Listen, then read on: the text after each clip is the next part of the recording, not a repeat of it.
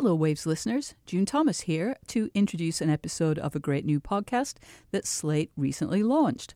Better Life Lab explores the art and science of living a full and healthy life. Host Brigid Schulte talks with behavioral and social science researchers to help us better understand what drives our human experiences and how we can change. In the episode you're about to hear, Brigid speaks with Michelle Hickox, an accountant and banker who took summers off and still got promoted. If you enjoy the show, please subscribe to the Better Life Lab feed to get more great episodes. Enjoy.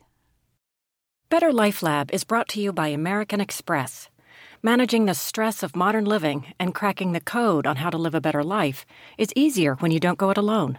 The powerful backing of American Express don't live life without it. From New America and Slate, I'm Brigid Schulte, and this is Better Life Lab. I've had a great career. I love being the CFO of this bank. So I don't think the fact that I did it differently has held me back in any way. My oldest daughter, this summer, she was talking to me about how she liked that I was around. She looks back and says, My family was able to do that. I really want to find a way that I can do that as well. That's Michelle Hickox. I spoke with her from the bank just outside Dallas, where she's now Chief Financial Officer. Some surveys show that people think work life balance for top leaders is impossible. It's a myth. But Michelle shows that that's not true. She found a way to build a powerful career and protect the time she needed for her family. And she did it when few of her coworkers even dared to speak about things like flexible schedules or working reduced hours. Her path was often challenging, but for anyone who, well, like me, struggles pretty much daily with the mix of work and life, Michelle's tale is also pretty inspirational. We'll get to Michelle's story in a minute, but before that, let me bring in Jessica DeGroot. Hello, this is Jessica DeGroot. Jessica runs Third Path Institute. It's a nonprofit out of Philadelphia that's worked closely with business leaders and others for 16 years. She's the reason I met Michelle Hickox in the first place. Jessica is on a mission not only to help families better share work and home responsibilities, but to help make the American workplace better. Jessica's seen some big shifts, good and bad, since Third Path started. 16 years ago, when I said this was a men's and women's issue, both men and women really pushed back and said, I don't think men care about this. And I hmm. said, Well, I don't think that's true. That's the biggest change I've seen. You cannot go through Father's Day and not see a million articles about how men want things differently. And I think younger men and women really are ready. They're not having that same argument at home. You know, it just strikes me when we talk about the work culture and how how powerful that is or gender norms and how powerful they are to try to push against the status quo, I can imagine is pretty tough to do. Yeah, it is very exhausting we still are at the early adapter stage. So, as much as this future world is possible, um, right now, today, it's hard to do this alone. Well, let, what I'd like to do is um, uh, we had a great conversation with Michelle Hickox, who's been part of one of your groups for a number of years, who herself has fallen off the wagon, and the, your group has helped her see things clearly and get back on. So I'd like to listen to some of the conversation together and get some of your insights. Sounds like fun. My husband and I had kids very quickly after we got married, and both of us were in public accounting. At the time we started in public accounting, there were no flex schedules or doing telecommuting or anything like that. I mean, I can tell you the day that I started my job in our first meeting, they basically said, do not plan anything on weekends because you're going to be required to work. So just uh. don't plan anything so we don't feel bad. and so when um, we found out that we were expecting our first child, um, we didn't think it would work if both of us stayed in that line of work. So my husband decided public accounting really wasn't for him while I really liked it a lot. So he sought a job um, with some another company that had much more employee friendly policies and he was able to find a job where he could work a flex day meaning he could shift his hours and he would go into work really early so that he was off earlier in the afternoon so that um, our baby at the time didn't have to spend so many hours in daycare mm-hmm. and so then when did you start thinking about working differently when my oldest daughter finished kindergarten, um, we had a, an issue that came up with the daycare that we were using, which decided that once that school year was over, they wanted those kids to graduate and be gone. And so it left us with a hole related to childcare for that summer. And you know, the other thing that had that I'd really been thinking about was my parents were teachers, and so you know, even though they both worked full time, they were off when I was off, and we always summers were great. We spent our summers at the lake. We took that's when we took our vacations, and so you know, I started thinking, well, this is this is not really very fair for my kids when they're out of school to really have to spend their time in daycare. So I started thinking about an approach with the two partners that I worked with at the time to see if they would be willing to let me take that summer off, basically, mm. so that I could be home with my girls before my oldest daughter started first grade. And really, my intention at that time was for it to be a one time thing. And the way my schedule worked, it worked out well for them and for me. I took a reduction in pay. Actually, I think I I didn't take my bonus that year was how I worked it out with them and I was not as busy during the summer anyway. So it was kind of a win-win for both sides. And uh, and so it didn't turn into a one-time thing. What what ended up happening? It didn't because um, after that first summer, I enjoyed it so much, and I thought, well, I would really like to see if there's a way for me to continue to do this ongoing. Our firm was sold um, to McGladrey at that point in time, who at that time did not have official policies, or at least in the Dallas office, we didn't. So I really had to go through that approach again. And while the partners that I had originally worked for were still there, they were no longer in charge. So I had to work out a deal with the managing partner of the office, and he was really anti.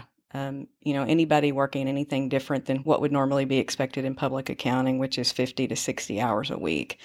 And it really his thought was, you know, we, if we let one person do that, then everyone is going to want to do that. Mm-hmm. And, you know, what I've learned over my career is that's not true. I mean, one, in exchange for working less hours, I also took a 20% cut in pay, which, which was worth it to me. I, I really wanted the flexibility and the ability to spend time with my girls.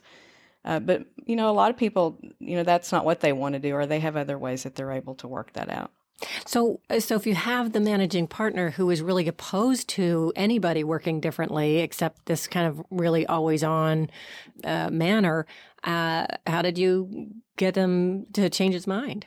So I did have still have the support of the two partners that I had originally worked for, and you know they approached him and basically talked him into letting me try it. So the agreement at the time was that I would be able to do it, but he didn't want me to tell anyone that I was doing it. and and I will say that that caused issues, and I actually almost gave up on it um, and decided to look for uh, you know another job because part of the agreement was that when we were not so busy, which was in the fall, I would leave at four in the afternoon, you know, so that I was home in time to have make dinner, you know, spend the afternoon with the girls and Rob.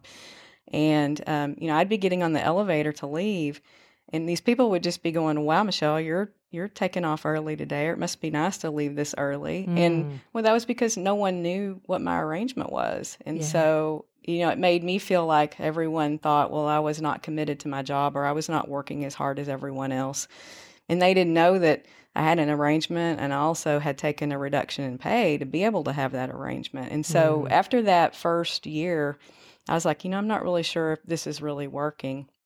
Fortunately, we had a change in the managing partner. Uh, another partner from the firm moved in who was much more open to flexible schedules. And the firm, I think, at that point in time was going through a change too, where nationwide, you know, it was a national firm, they were rolling out more flexible schedules as well.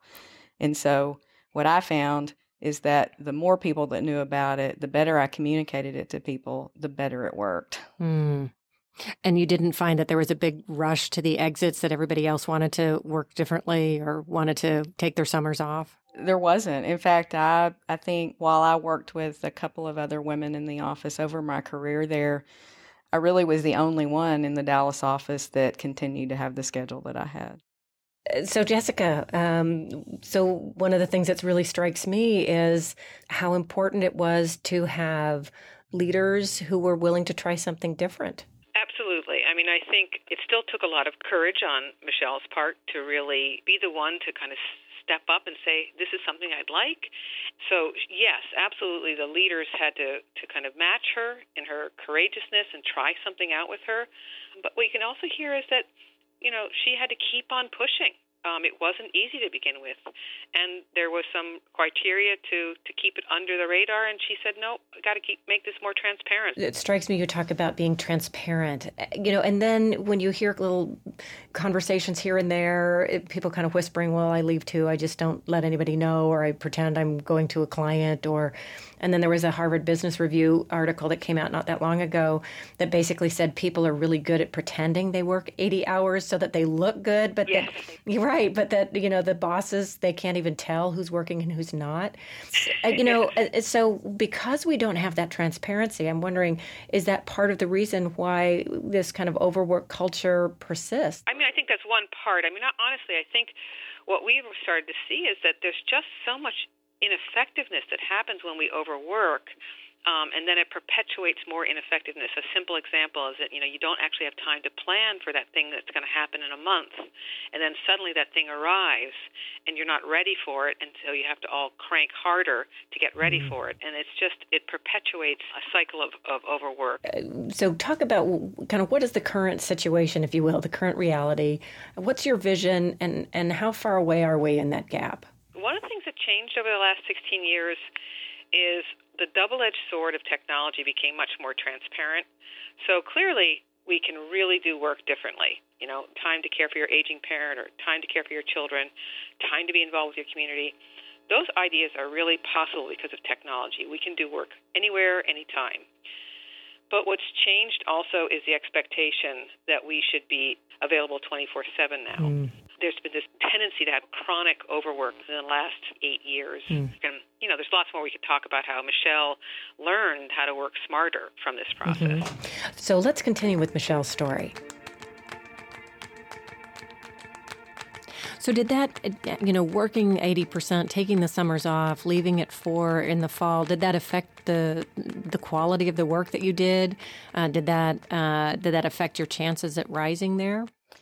It didn't. And the one thing I would say about public accounting or even client service work in general is that um, at the level I was at, you have the ability to, you know, the your work is determined by the number of clients that you have. And so I was had the ability to manage that schedule. But there did come a time before I made partner. Um, our national HR director was in our office one day and was just talking to me about, you know, getting in the partner development program and being uh, promoted to partner. Mm-hmm. And I told her at the time, I said, you know, I really, that's not really something I'm interested in right now. I love my flex schedule. I don't want to give up my flex schedule to be able to get to partner at this time. And and she just said, you know, Michelle, that's not really a choice. You don't have to choose between one or the other. You know, you can get the qualifications to get to partner without giving up your schedule. And mm. I was like, wow, you know, that's that's great. Then that is something I'm interested in. But I think I felt like I also needed to talk to my husband about it because while I knew that I, if I could still maintain my schedule, you know, just being in that program, which was a three year program, required me to travel more. Mm-hmm. Um, there would be more responsibilities and probably some changes to my schedule, even though I was able to keep it for the most part. And so he and I basically had a discussion at that point in time to say, hey, you know, this is an opportunity, but it's really a choice we need to make together because I knew having to take care of the girls by himself while I was gone, mm-hmm. he needed to be on board before I made that decision. And um, he was. And, you know, fortunately, it all worked out. So I was in the program. I made partner after two years in that program. And while, you know, at that point in time, you kind of are the primary contact with the clients. Um, mm-hmm. So it did change my responsibility somewhat. Um, I was still able to work that 80% schedule until I left the firm at the end of 2011. So, so how many years did you did you end up working that uh, that flexible schedule where you took summers off? Uh, about 10 years. 10 mm-hmm. years, and you made partner. Uh, did you tell your clients? Did they freak out when they when you said I'm going to be at the pool with my kids in in the summertime? You know, my clients actually were fine with it. In fact, they appreciated. You know, before I would leave, um, when I was not in the office, I sent a communication to all of my clients, even the ones that didn't have work that would go on that time of the year, just to let them know what my schedule was, where I would be. And I didn't, there weren't a lot of clients. There were a few clients that I would give out my personal cell phone number to. And the, and the, and that your team was able to handle the rest of it? And so that to me was one of the best things that I don't think anybody realized about that was that I was able to delegate to my team. And I had a couple of people that worked for me over the years that because of that delegation and getting them in front of the clients and making sure that if the clients knew that I was not there, that they were available, um, really helped them to grow and got promoted from senior to manager to senior manager. And so it benefited them as well as me because they were able to grow more in their responsibilities and benefit from that as well. You know, there was a, Harvard Business Review article not long ago looking at a survey of a number of top leaders, sort of partners like a, uh, at your level, and the the consensus was that having work life balance was either it was quote an elusive ideal or a complete myth. So what you're describing is something that most people don't think is possible. You made partner and you worked for 10 years with a with a schedule that gave you a lot of time for your family and your life. Uh, why do you think you were able to do it and and why do you think so many people believe it's not possible? Some of it has to do with the want or the desire to do it, right? I think it also has a lot to do with the people that you work with and the people that are above you, mentoring you to support you I think even in companies where there are flexible schedules or benefits, um, some of that just depends on who it is specifically that you are reporting to or who is managing a certain department. Mm-hmm. Um, I think I've had a supportive spouse at home where we've been able to work that out together. So I think there's, you know, lots of different things that go together to make all of that work. So Jessica, what sort of what's the recipe, if you will, to to make working differently, working and living differently work? Yeah. Well, again, it's you know, how did Michelle do it as an early adapter? You know, so there, that's the question. You know, she did this a number of years ago when it was really uh, more unusual to do, and and how do we want people to be able to do it ten years from now? Um, and, you know, my hope is that we really create a world where it just becomes much more normal. We see people around us, men and women, who have done this differently, and it won't take so much courage to do it differently. But what you hear from Michelle's story is something I've heard over and over again.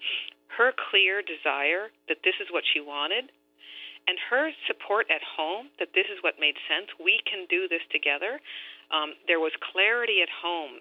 So even though they were facing that external barrier of maybe the less supportive workplace, the less supportive boss, they were willing to partner at home to figure it out and make it happen. So I think desire is critical. A supportive spouse makes a huge difference. And absolutely, we are seeing that there's pockets of managers who get it and don't get it. So you might be working in a big organization with a manager who doesn't get it. Start poking around and finding that person who seems to be flexing the way you want to.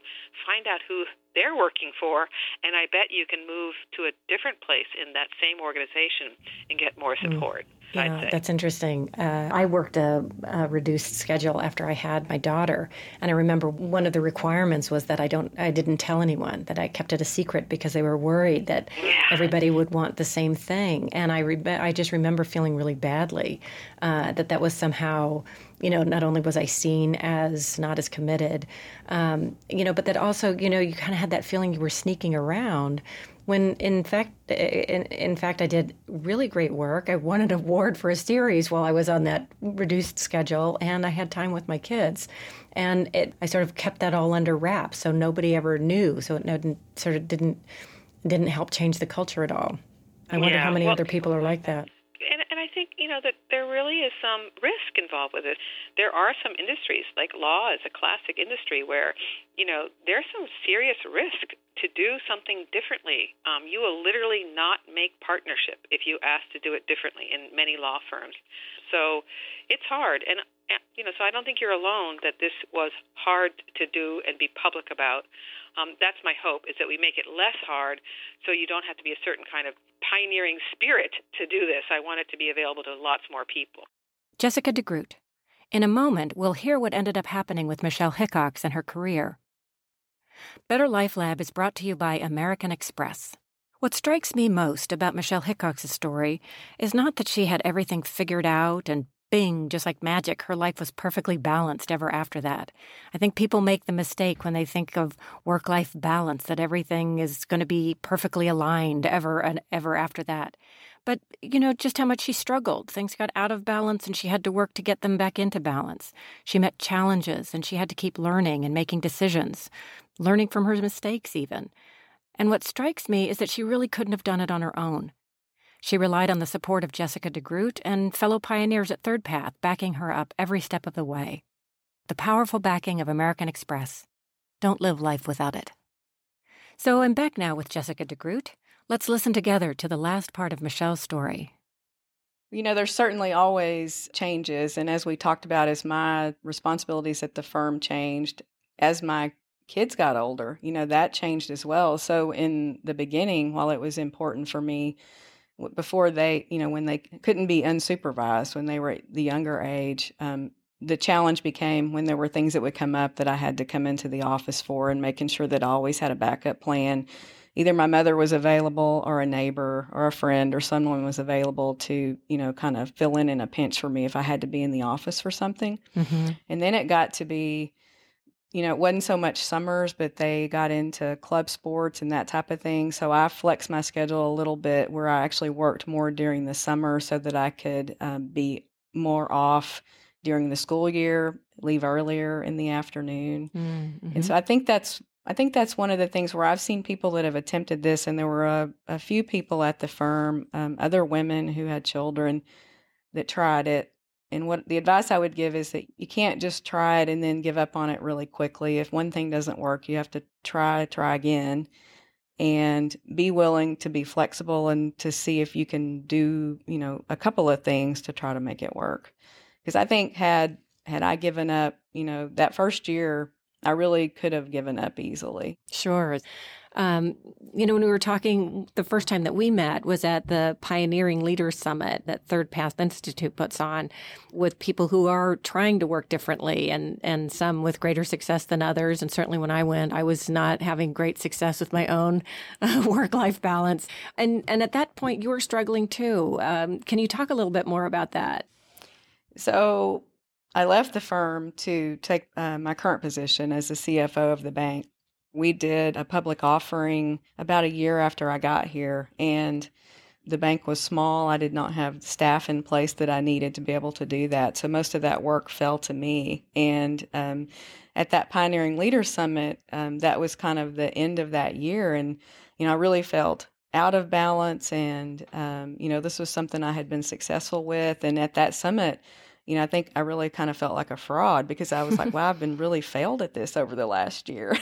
and so the one thing I found really, though, was that taking the skills I learned um, at McGladrey when I was a partner there to a bank, they didn't always work exactly because the work is different. This is a place I'm expected to be all day, every day, versus um, in client service. You never know where you're going to be or who you're working with. And so that was an adjustment and just the workload. There was just really too much work for me to do. Mm. And so, um, really, how we solved that was I was able to add to my team and finally have enough people in place to get my life back in balance. Um, but the one thing I have been able to do with my skills here is two of the women that report to me have young children.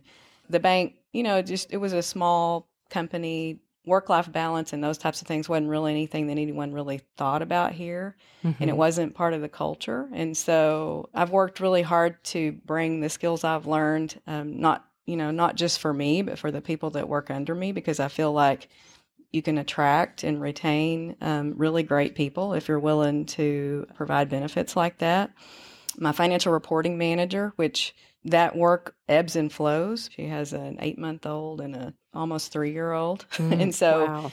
I've worked with her, you know, to get her technology. She can work from home if she needs to. Um, we actually have a branch that's about five minutes from her house. So we've set her an, up an office there. So she comes to the corporate office, which is probably a 45 minute commute for her on the days that she needs to. But, you know, there are days that I get a call from her where she says, I just, things are too crazy at home. I'm not going to be able to make it to McKinney. I'm just going to work from Coppell. And she can do what she needs to there. And mm-hmm. that's fine. And I think what my staff would tell you is they feel totally comfortable with that because I've modeled it and, you know, I totally understand it. I've been there. yeah. I think it wasn't necessarily that, like, my boss is the CEO. I don't think that he was against it. I just don't think he had really ever thought about it. So, you know, we were talking about some employee benefits about two years ago, and everything was on the list except there were no parental leave benefits. And I said, you know, why don't we, which had become personal to me because of my employees. And I said, why don't we have maternity leave or parental leave benefits? And he said, well, I didn't know that we didn't. We do. We do need to have that. and so he just didn't know. Yeah. So, wow. I mean, sometimes I think just because it doesn't exist or no one else talks about it doesn't mean that no one else has thought about it or is against it. So, you know, that really taught me I just need to speak up. And in fact, he got on to me in that meeting and he's like, Michelle, you we are relying on you. You have an outside perspective. And he said, We really need you to speak up in those areas because those are things, you know, we've all done this here for a long time. We don't necessarily know that. Mm-hmm. So last thing I wanted to ask you is like so you you've worked differently, you spoke up, you asked for things that a lot of people are too afraid to ask for. You actually got them. You were successful, you rose in your firm firm. You've got this amazing position. What has it all meant that you uh, that you made this choice to work differently? You know, I would say as far as my career goes, I've had a great career in the position that I'm in right now. I love, I love being the CFO of this bank, and um, I feel like I, I, I would look back and say I've been very successful. So I don't think that my the fact that I did it differently has held me back in any way.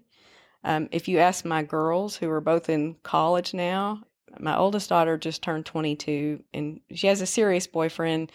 She's not engaged, but they probably will get married when she graduates from college. And this summer, you know, she was talking to me about how that was important to her, that she liked that I was around, you know, when she mm-hmm. needed me to be around, either during the summer or um, school events or whatever it was. She never felt like um, that I missed out on anything she's chemical engineering major and her uh, boyfriend is probably going into public accounting just like i was. And so mm-hmm. they actually already having conversations about once they are married how to make it work how to share care. I mean it's just very interesting to me that they're thinking about that in advance because i didn't think about that until i was expecting her. That wasn't even anything that ever entered my mind.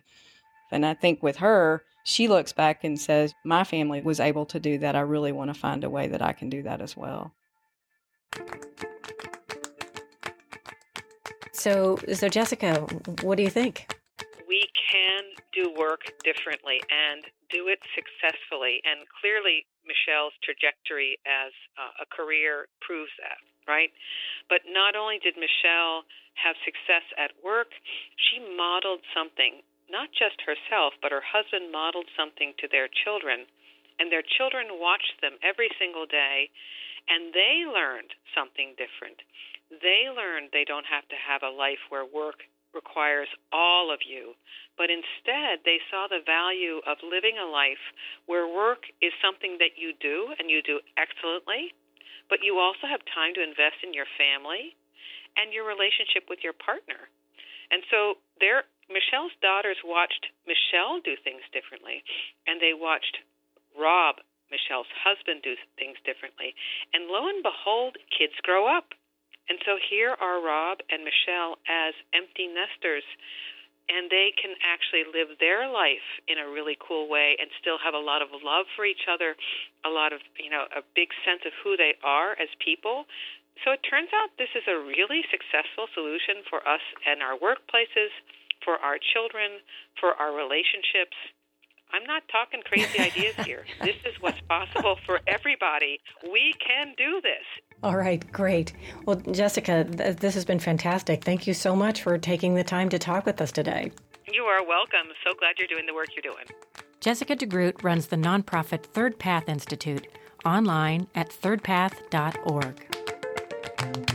We also heard this episode from Michelle Hickox. She's Vice President and Chief Financial Officer of Independent Bank.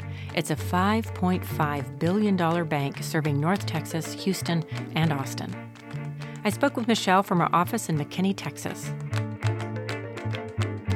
For more resources on working healthier, visit us online at newamerica.org. Click on the link for Better Life Lab. Better Life Lab is produced by New America in partnership with Slate. Thanks so much for joining me for our podcast about the art and science of living a full life. It's a collaboration with Ideas 42, supported by the Robert Wood Johnson Foundation. Our producer is David Schulman. If you enjoyed this episode, review us on Apple Podcasts. It'll help us get the word out. From New America's Better Life Lab, I'm Brigid Schulte.